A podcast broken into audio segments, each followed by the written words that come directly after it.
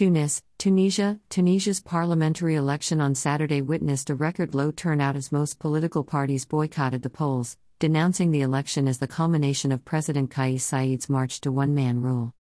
Last year, Saied, a former law professor, unseated the government and suspended parts of a twenty fourteen constitution, which was a product of the Arab democratic uprising in twenty eleven. The charter curtailed the president's powers in favor of parliament and the prime minister. Tunisia's previous parliament, which Saied shut down in twenty twenty-one as he moved to rule by decree and measures his foes called a coup, was elected with a turnout of about forty percent. Saied called Saturday's legislative vote a historic day as he urged Tunisians to cast their ballots. It is a historic day by all standards. The election date was determined and respected despite all obstacles, he said after voting at a polling station in the capital Tunis.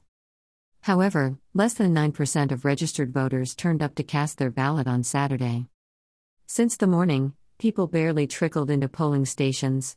For most of the day, it seemed there were more voting center staff and security than voters. Observers said numbers crept into the tens, at best. At eight oh five a.m., seven oh five G M T, at a polling station in downtown Tunis, only one woman, local small business owner Manoubia Chaghali, had turned up to vote.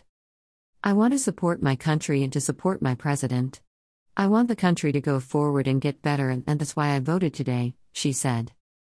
This was in sharp contrast to a group of young women who, when asked if they intended to vote, responded with a resolute no and walked off.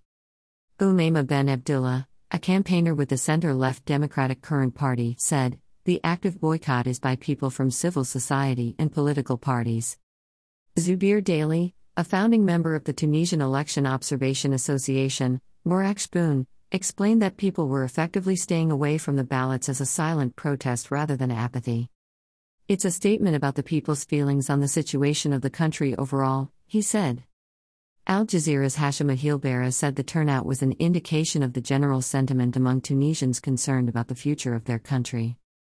"The opposition has boycotted the election," he said. "The biggest and most powerful trade union, U G T T, decided it won't take part in this political process and has been very critical of President Saied."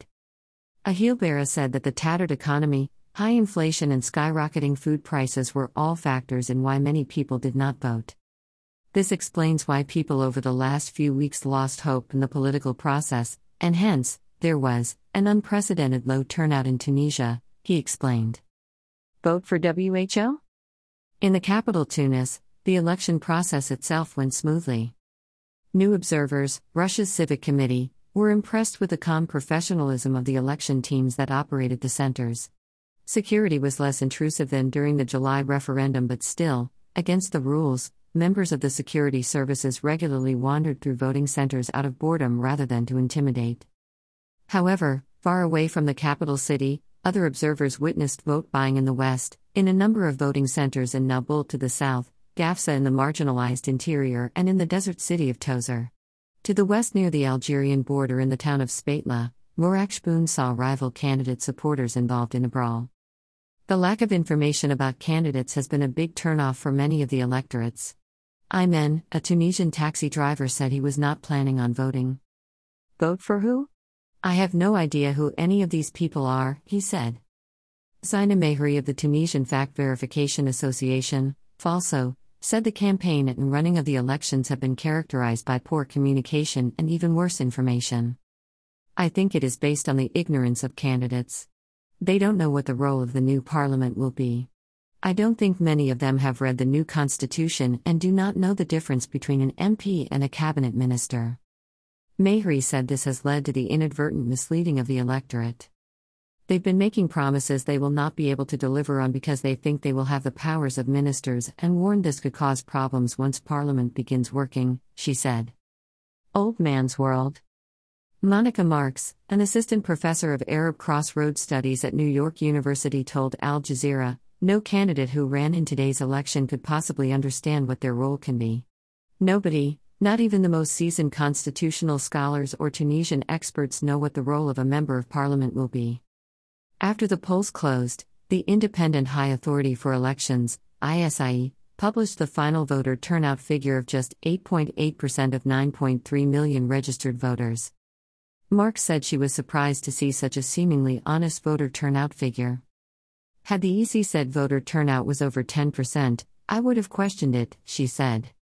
Throughout the lead-up to the election, human rights groups have decried the lack of female and youth candidates. Come polling day, the majority, sixty-six point one percent, of voters were male and over forty-five years old, and the largest group were the over sixties.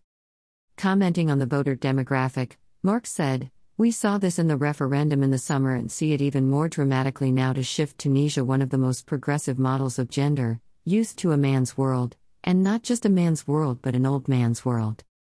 The initial results of the legislative elections will be announced on Sunday, but how Parliament will actually operate is yet to be seen. "One thing for sure is that this Parliament will be a powerless Potemkin Parliament," Marks told Al Jazeera. This content was originally published here.